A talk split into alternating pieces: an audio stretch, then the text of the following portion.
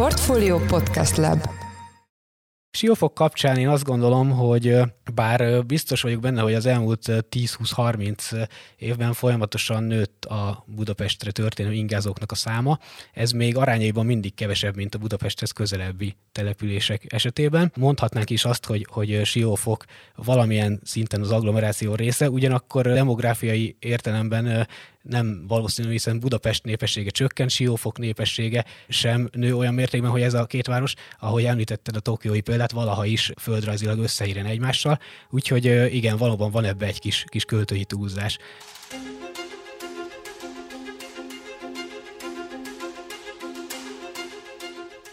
Sziasztok, ez a Portfólió szerdánként jelentkező heti podcastja, én Orosz Márton vagyok a műsor házigazdája.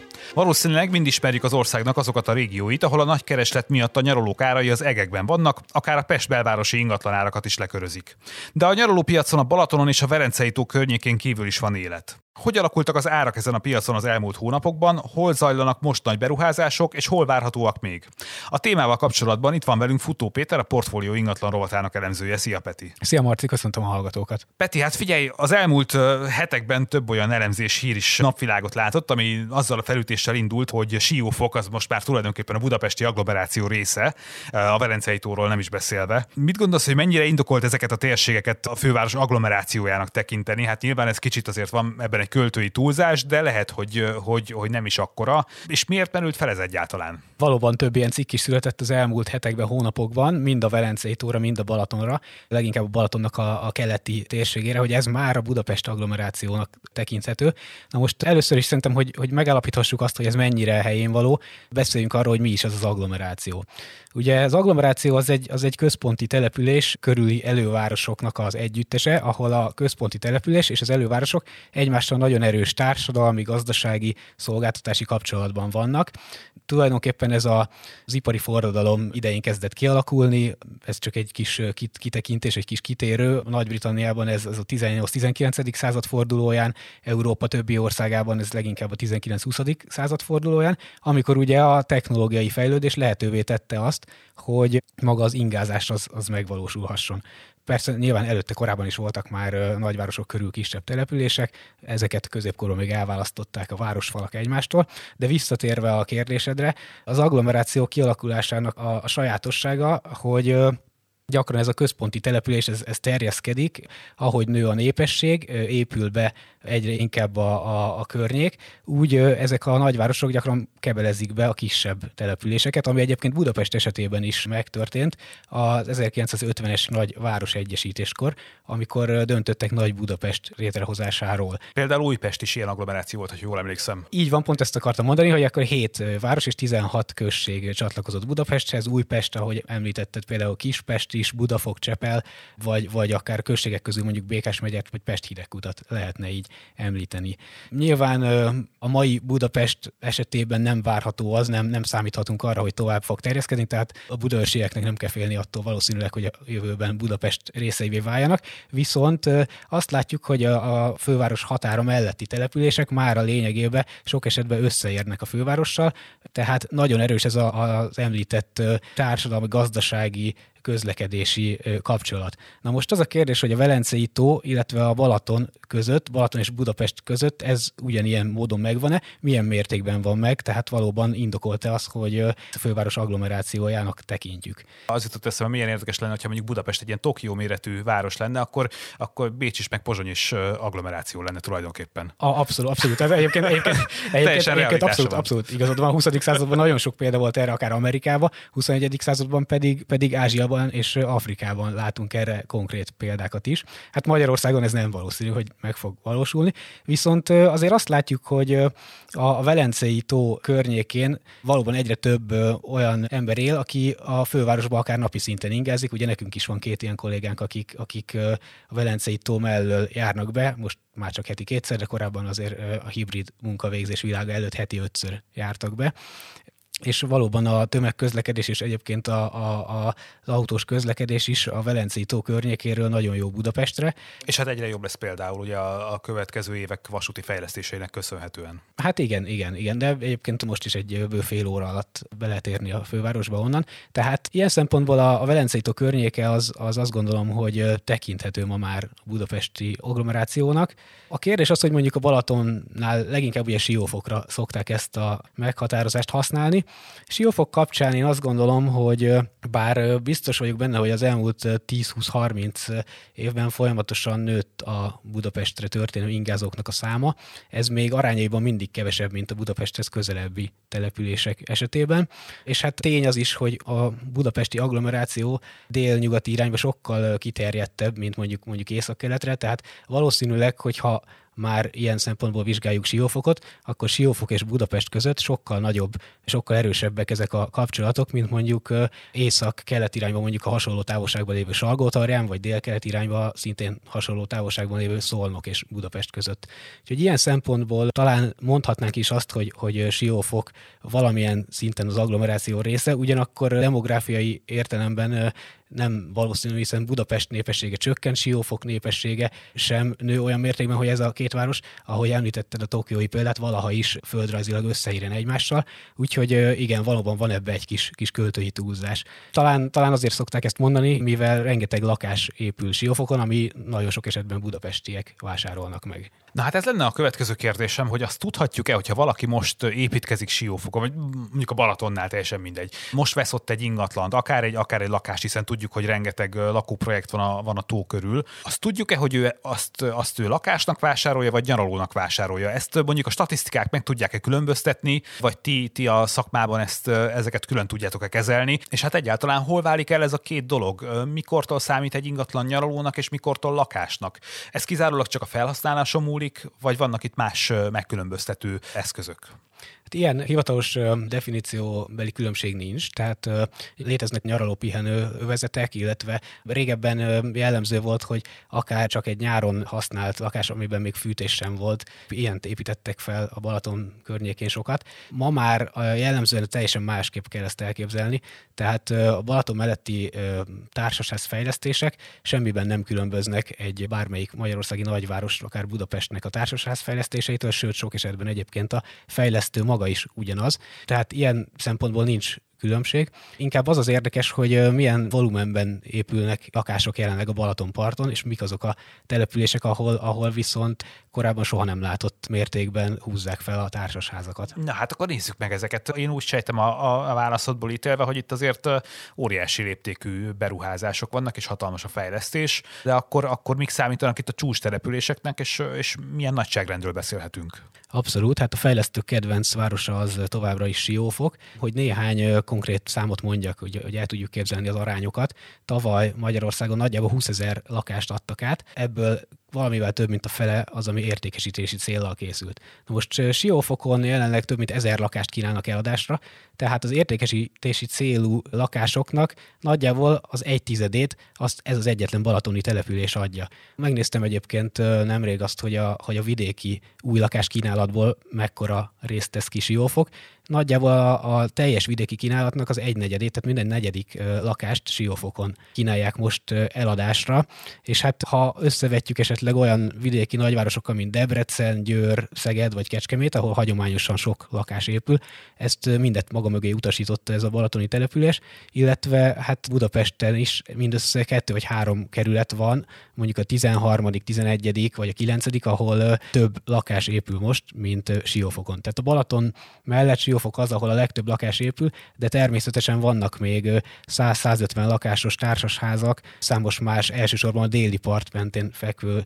településen, például Balaton szemesen, illetve az elmúlt években Balaton lellén, Balaton Bogláron is épültek ilyen volumenű társasházak. Ez nagyon érdekes kérdés, amit mondasz, mert ugye társasházakról beszélsz, és ugye azért a legtöbbünk fejében az van, hogy a nyaraló az, az egy ilyen, ez különálló, az egy különálló ház, egy családi ház szerűség, vagy hát semmiképpen sem egy olyan lakás, ami egy egy társasházban helyezkedik el. Ugyanakkor, hogyha én jól értem, amik mostanában épülnek, azok azért javarészt, ezek társasházi nyaralók tulajdonképpen, tehát egy épületben több lakás is van, amit nyaralóként lehet használni. Ez mennyire trend, vagy mikor változott ez meg így ennyire? Korábban az, amit te is mondasz, az volt a gyakorlat, hogy vettek egy hétvégi házat a Balaton környékén, Balatonparti településen, és akkor oda felhúztak egy családi házat jellemzően.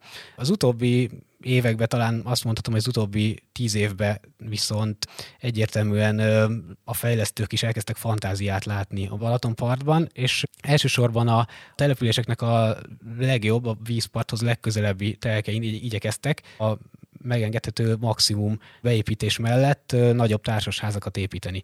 Úgyhogy az elmúlt néhány, néhány évben, egy évtizedben változott ez meg. Természetesen még most is sokan vásárolnak telkes nyaralót, tehát családi házat, viszont arányaiba véve most az utóbbi években a társasházi lakások egyre népszerűbbek a Balatonnál, főleg egyébként a déli parton, tehát ott, ott egyrészt a kínálat is nagyobb, illetve ott épül több ilyen akár száz lakásosnál is nagyobb társasház. És milyen négyzetméter árakról beszélhetünk itt? Valamiért én azt gondolnám, hogy azért ezek simán budapesti lakásárakat karcolják ezek a, ezek a nyaralók. Ugye, ahogy te is említetted, nagyon hasonló a, a felépítésük, a struktúrájuk, gondolom, mint a szigetelésben, a fűtésben, a, a klimatizálásban is hasonlókat kell elképzelni, és azt, ebből azt feltételezném, hogy mondjuk nincs olyan, olyan jelentős különbség itt a négyzetméter árban, tehát azért itt millió fölött kell gondolkodjunk nem, nem is csak karcolják, hanem sok esetben meg is haladják a budapestieket, viszont mielőtt még a részletesen az új lakásokról beszélnénk, szerintem itt, itt érdemes kitérni arra, hogy nem csak az új, hanem a használt, tehát összességében a Balatonparti ingatlan piac nagyon nagy dráguláson ment keresztül. Ha itt is ugye tavalyi árakat tudjuk sajnos csak nézni, hiszen a, a, a NAV-ban van egy ilyen uh, fél éves késleltetés a NAV adatszolgáltatásába, de a 2021-es évben például azt láttuk, hogy a Balaton mellett három járás is, a Balatonfüredi, a Fonyódi és a Siófoki járás átlagárai is meghaladták a budapesti átlagot. Itt ugye használt és újról beszélünk, természetesen nagy, nagy részét ennek a használt lakáspiac teszi ki. Hogy konkrét számokat mondjak, itt tavaly évben mondjuk Balatonfüredi járásban átlagosan 740-750 ezer forintos négyzetméter áron cseréltek gazdát a, a lakások. Ebbe a felújítandó rossz állapotú lakástól kezdve a modern lakásokig, frissen átadott lakásokig minden benne van, és ez valamivel magasabb, mint a budapesti átlag. Hogyha a konkrét sorrendet szeretnénk nézni, akkor azt látjuk, hogy a Balatonfüredi járás például a legdrágább vidéki járás az országban, kilenc budapesti kerület előzi csak meg, és ezt követi szorosan a Fonyódi és a Siófoki, tehát ezek, ezek a járások bőven drágábbak a budapesti átlagnál. Sőt, egyébként a budapesti, ha már az agglomerációról beszéltünk, akkor a budapesti agglomeráció településeinél is drágábbak. Például a Budakeszi járás az, ami a, az agglomeráció legdrágább járása, de ott is 100 ezer forint per négyzetméterrel alacsonyabb, majdnem a négyzetméter ár.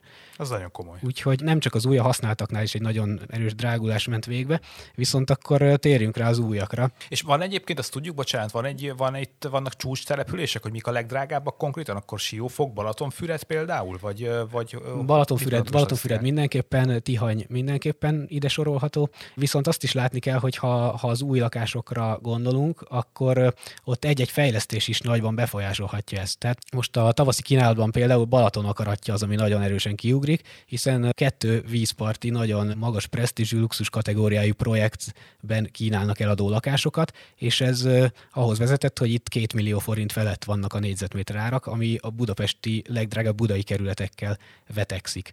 Tehát ha, vala, ha mondjuk elindul egy ilyen nagyon különleges, nagyon drága fejlesztés, az felfelé húzhatja nagyon erősen az új lakások árát, hiszen, hiszen azért itt siófok kivételével nem nincs akkora kínálata az új lakásoknak, hogy egy-egy projekt ezt ne befolyásolná. Már pedig ilyen fejlesztéseket látunk akaratjától kezdheig. Így van, és hát ezek nagyon sok esetben közvetlen vízparti telken valósulnak meg, ami eleve egy olyan elhelyezkedés, ami egy nagyon nagy prémiumot ad ezeknek a beruházásoknak.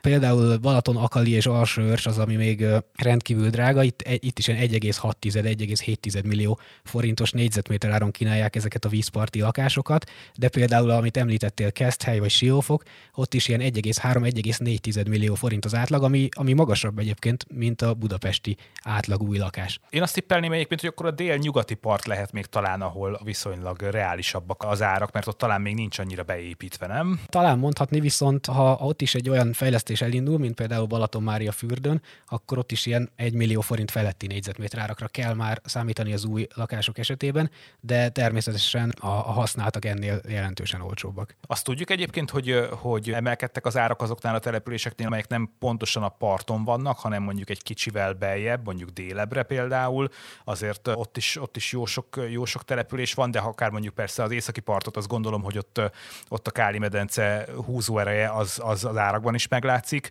Vannak itt ilyen, ilyen eredmények, hogy mondjuk a, a második vonal is megdrágult? Az északi parton ez már korábban is jellemző volt, tehát a Balaton felvidék az, az egy évek óta egy népszerű célpontja a vásárlóknak. A déli parton eddig kevésbé volt jellemző, viszont most már a déli parton is értékesítői beszámolókból tudjuk, hogy akár a parttól egy 10-15 kilométerre fekvő településeken is növekedhetett a kereslet, hiszen tulajdonképpen onnan is autóval könnyen elérhető a Balatonpart, és jelentősen olcsóbb árszínvonalakkal találkozhatnak a vásárlók. Hogyha egy kicsit elvonatkozhatunk a Balatontól, mert azért hát nagyon sok izgalmas táj van még itt Magyarországon, ahol érdemes lehet nyaralót venni, akkor ugye tipikusan a, mondjuk, ha csak a vizeknél maradunk, akkor a Velencei tó, a Tiszató környéke az, ami rendszeresen így szerintem a közgondolkodásban benne van. Mindkét nagy vízfelület azért vonza a, akár a vízisportok szerelmeseit, a strandolókat, a horgászokat, szóval azért vannak lehetőségek. Mondjuk ennél a két területnél mi a helyzet, mit láttok az árakban? Igen, ezeknél a tavaknál is egy nagyon erős áremelkedés ment végbe az elmúlt időszakban, viszont ezeknek az árszintje még mindig a balatoni árszint alatt van, a Velencei tónál is viszont tavaly már ilyen 5-600 ezer forintos négyzetméter árakat láttunk a jobb állapotú lakások esetén. A Tisza tónál még mindig 300 ezer forint körüli négyzetméter árakon is lehet nyaralót találni. Természetesen ez is sokkal magasabb, mint a néhány évvel ezelőtti árszint, illetve amit mondtam már, hogy a Balaton déli partjától kicsit távolabb is egyre inkább vásárolnak, valamint azt is látjuk, hogy akár az folyóink mentén, tehát mondjuk a Dunaparton, akár Ráckeve irányába, szintén Budapesttől délre, sokan vásárolnak, sokan döntenek úgy, hogy egy ott még valóban olcsó ingatlant vagy telket vásárolnak, és ott valóban egy hétvégi házat húznak fel rá. És egyébként mit gondolsz azokról a nyaraló vásárlókról, akik a vízpartoktól igencsak messze kerestek ingatlanokat? Hát itt gondolok itt a, mondjuk a hegyvidékekre. Szerintem nagyon menő mostanában az őrség, de akár a Mátrában is találhatunk izgalmas településeket. Sőt, hát én konkrétan tudok olyanról, hogy az Emplén mélyén vannak olyan pici falvak, amiket gyakorlatilag már csak a, a nyaraló tulajdonosok tartanak életben. Sőt, úgy is mondhatnánk, hogy egyébként meg miattuk kapott egy újbóli virágzást az a környék, ami amúgy, amúgy hát szinte teljesen elléptenedett. Igen, valóban sokan döntenek úgy mostanában, hogy nem a Balatonparton és nem valamelyik vízparti településen keresnek maguknak nyaralót, hanem akár a vízparttól távolabb, annál olcsóbb környékeken, az általad említett őrség, vagy akár, akár az északi középhegység, Dunántúlon a Bakony, a, a Dunántúli középhegység is egy ilyen tájegysége lehet az országnak. Itt sok esetben, vagy bizonyos esetekben alacsonyabb áron lehet hétvégi házat találni, és hát akár befektetési szempontból is jó lehet, hiszen a hazai turizmus erősödésével sokan vannak, akik egy-egy hétvégére vesznek csak ki néhány napra lakást, úgyhogy ilyenre is látunk példát. És mi a helyzet klasszikus fürdővárosainkkal? Ugye gondolok itt mondjuk Gyulára, Hajdúszoboszlóra, vagy hát Hévízre, ami most aztán az idei évben hát igen csak komoly veszteségeket szenved, amiatt, hogy nem érkeznek az orosz turisták. A fürdővárosok kapcsán jelenleg nem, nem látjuk ezt a fajta pesgést, amit, amit például a tavaink ingatlan piacán látunk. Itt ezek valóban nagy múltú történelmi helyek, viszont a fiatalabb generáció számára talán kevésbé vonzók, úgyhogy nyilván a, a, a külföldi turisták, főleg az orosz turisták elmaradása az egy, ez egy aggasztó jövőképet mutat Hévis számára, és kérdés, hogy ezt helyben hogyan tudják megoldani. Hogyha egy picit visszatérünk itt a, nem kell feltétlenül a Balatonra, de mondjuk a nagy tavaink mellé, és uh, ugye beszéltünk arról, hogy épülnek azért folyamatosan nyaralók, uh, amik, amik tulajdonképpen lakásformájúak. Meghatározható itt a célcsoport? Tehát ki, ki, a, ki itt a célközönség? Kinek épülnek ezek a lakások? Nem is feltétlenül a balatoni települések lakossága számára épülnek ezek a lakások, legalábbis nem feltétlenül ők adják a vásárlóknak a túlnyomó többségét. Leginkább szintén értékesítői tapasztalatok alapján tudjuk azt, hogy a vásárlók között nagyon sok a budapesti vásárló, akik nem feltétlenül első lakásként veszik ezeket a nyaralókat, hanem akár második, harmadik lakásként saját célra, befektetési célra. Ez nem is mindig különül el egymástól, tehát elképzelhető, hogy valaki kiadja a lakást az év egy részében, egy másik részében ő saját maga használja, tehát itt nem feltétlenül nyers számok mentén dönt valaki, sok esetben érzelmi kötődés is van egy, egy balatoni nyaraló megvásárlásakor. Hát és szerintem az is kérdés, hogy azzal, hogy a home office velünk marad, talán legalábbis mondjuk a, mondjuk a munkaidő egy részében, akkor továbbra is megmarad-e az a trend, hogy mondjuk ha valakinek hétfőn kedden kell Budapesten dolgoznia, akkor a hét többi napját akár a balatoni nyaralóban per lakásban tölti, és ezzel kapcsolatban nekem az a kérdésem, hogy hát most már itt régóta panaszkodnak például az önkormányzatok vagy a polgármesterek arról, hogy nem bírja el mondjuk a közműszolgáltatás ezt, a, ezt az embermennyiséget, akik oda úgy váratlanul leköltöznek. Te tudsz arról, hogy javulna ez a helyzet? Vannak ott érdemi fejlesztések például? Infrastruktúra fejlesztésekről tudok, tehát köz, közútfejlesztések azok zajlanak akár az autópályát összekötve a Balatonparttal is. Ilyenről lehetett hallani például Keszthely irányába készült most el egy újabb szakasz. Nyilván ez, ez mindig egy megterhelő az adott település önkormányzata számára. Ezt egyébként a Budapest melletti településeken is tapasztalhattuk, tapasztalhatják az ott lakók. Tehát ott például voltak évek, amikor nyáron vízhiány alakult ki, hiszen mindenki vezetékes vízből töltötte a medencéjét. Úgyhogy hát a Balatonparton is egy, egy nagyon erős szezonalitás érződik még mindig, és hát ez a, a, a part parton lévő emberek számában is megmutatkozik. Peti, te mit gondolsz arról, hogy jó befektetésnek számít egy nyaraló most Magyarországon? Persze megint a Balatonnál kötünk ki a végén, én azt gondolom, de hogy egyébként mit mutatnak a számok, hogy, hogy mennyire lehet erre befektetést alapozni, hogyha mondjuk most vesz valaki egy, egy, egy olyan ingatlant, ami akár új építésű legyen, vagy akár, akár felújítandó, nyilván a skála az nagyon széles, de befektetési céllal megéri most nyaralóban gondolkodni? Itt is az elmúlt évek tapasztalataira mehetünk vissza.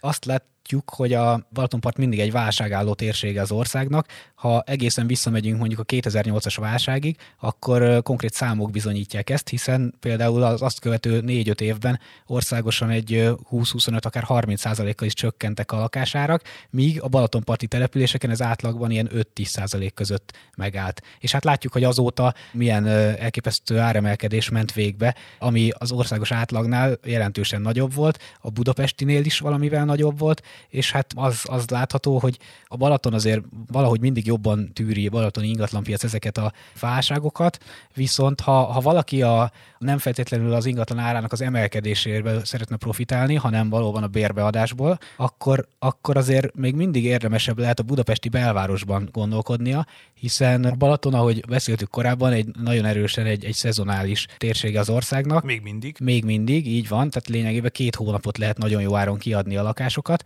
Ezzel szemben azt látjuk, hogy Budapestre kezdenek visszatérni egyre inkább a külföldi turisták, ez a, ez a mai helyzet, mondjuk az elmúlt két évben ez nem így volt, de ha velünk marad ez az erősödő turizmus, akkor Budapest belvárosában rövid távra turisztikai célra kiadni lakásokat még mindig nagyobb hozamot eredményezhet, mint a Balatonparton. És te látsz olyan, olyan régiót, vagy olyan térséget, ami, ami ilyen titkos nyertese lehet például a mostani helyzetnek, ahol aztán tényleg megéri most akár nagyon olcsón valamilyen nyaralót venni, mert, mert nagyon komoly felfutása lehet. Például itt beszéltünk a Balaton felvidékről, ugye ez egy klasszikusan egy ilyen, ilyen térség volt évtizedekkel ezelőtt, és aztán oda mondjuk a budapesti értelmiség elkezdett ott nyaralókat, vagy, vagyis hát ilyen klasszikus akár parasztházakat vásárolni, azokat felújítgatta, és aztán egy rendkívül népszerű és drága, drága térség lett napjainkra. Illetve hát úgy is föltehetném a kérdést, hogy, hogy milyen szempontok szerint érdemes nyaralót vásárolni. Hogyha nem feltétlenül befektetési célral akar valaki, hanem, hanem azt gondolja, hogy, hogy az a nyaraló, amit ő megvásárol, az, az hosszú távon őrzi az értékét, és akár,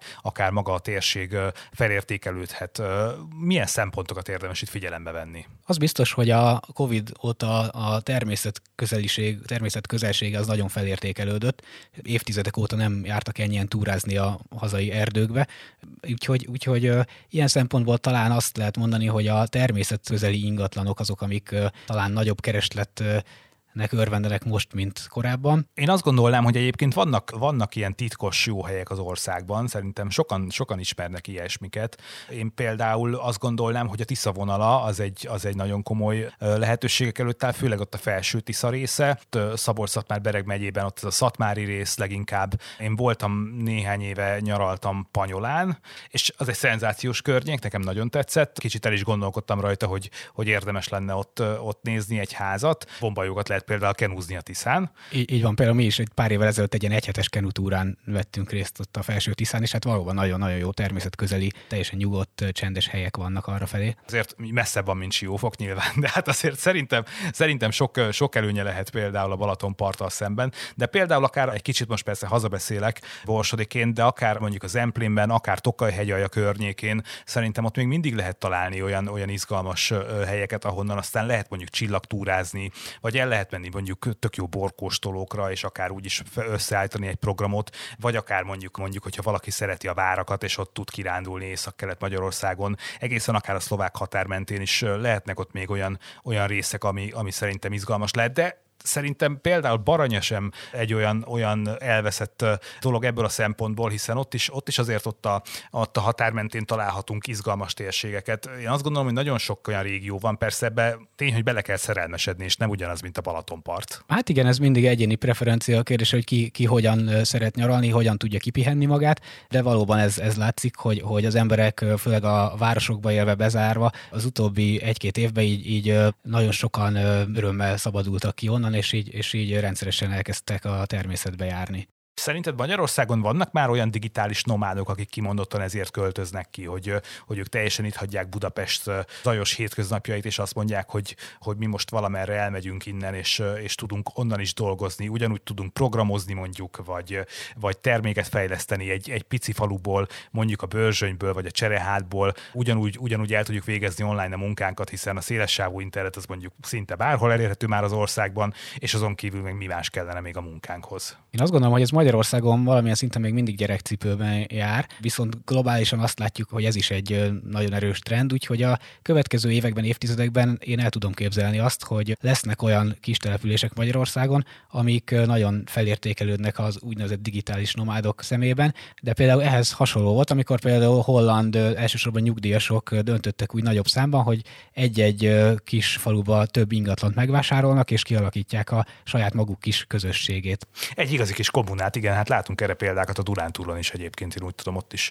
ott is, ott is így, vannak. Így van, azt hiszem, hogy Zala megyében, de, de talán, talán az északi középhegységben is van egy ilyen holland település. Peti, köszönöm szépen, hogy itt voltál velünk. Futó Péterrel, a portfólió ingatlanpiaci elemzőjével beszélgettünk egy picit a Budapesten kívüli ingatlanpiacról, a nyaraló, nyaraló piacról. Ez volt a portfólió szerdánként megjelenő heti podcastja június 22-én. Ha tetszett az adás, akkor iratkozz fel a Portfolio Podcast csatornájára a nagyobb podcast platformokon, hogy mindig időben értesülj az új epizódokról. Itt Orosz Márton vagyok, új adással jövő héten jelentkezünk, sziasztok!